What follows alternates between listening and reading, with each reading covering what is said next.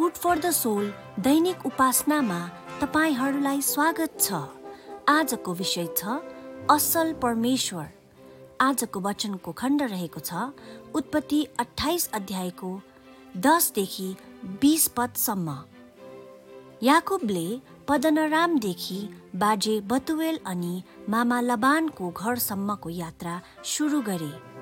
Loose सहर पुग्न अघि नै घाम अस्तायो अनि तिनले त्यही रात बिताउन भनी डेरा बनाए। तिनी निदाएपछि तिनले सपनामा एउटा सिँढी देखे जो आकाशदेखि पृथ्वीसम्म जोडिएको रहेछ अनि स्वर्गीय दूतहरू त्यसमा उक्लने र ओर्लने गर्दो रहेछन्। सिँढीको टुप्पाबाट प्रभुले तिनलाई भनिरहनु भएको थियो कि तिनी ढल्किएको भूमि तिनको सन्तानहरूलाई दिनेछु। अनि ती सन्तानहरू पृथ्वीको धुलो सर हुनेछ भनी प्रतिज्ञा गरिरहनु भएको थियो।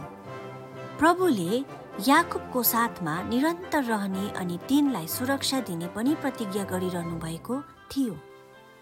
हामीले सिक्न पर्ने पाठ याकुबले आफू जन्मेर हुर्किएको ठाउँ अनि आफ्नो एकदमै माया गरेका आमा बाबुहरू हालैमा छोडेर गएका थिए। तिनको यो पदनरामको यात्रामा तिनले असल अनि खराब दुवै प्रकारको सम्झनाहरू बोकेका थिए। तिनी एकदमै दुखित भएको समयमा परमेश्वर तिनीसँग सपनामा भेट्नुभयो। याकुबको जीवनमा काम गर्न परमेश्वरको निम्ति यो एकदमै सठिक समय थियो अनि याकुबलाई एकदमै परमेश्वरको आवश्यकता परेको समय पनि यही थियो। याद गर्नुहोस् जब हामी एकदमै दुःखद समयहरूमा हुन्छौँ परमेश्वर हामीलाई सहायता गर्न सधैँ तत्पर हुनुहुन्छ। किनकि हामीलाई कहिले उहाँको खाँचो पर्दछ भनेर उहाँ जान्नुहुन्छ।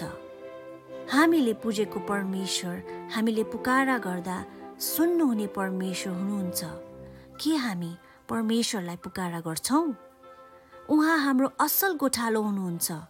यसैले उहाँलाई सहायताको निम्ति पुकारा गरौँ। आउनुहोस् प्रार्थना गरौँ। प्रभु येसु मेरो आवश्यकतामा तपाईँ हुनुभएको निम्ति धन्यवाद। जस्तो सुकै परिस्थितिमा पनि विश्वासमा दृढ हुन सकौँ। आमेन।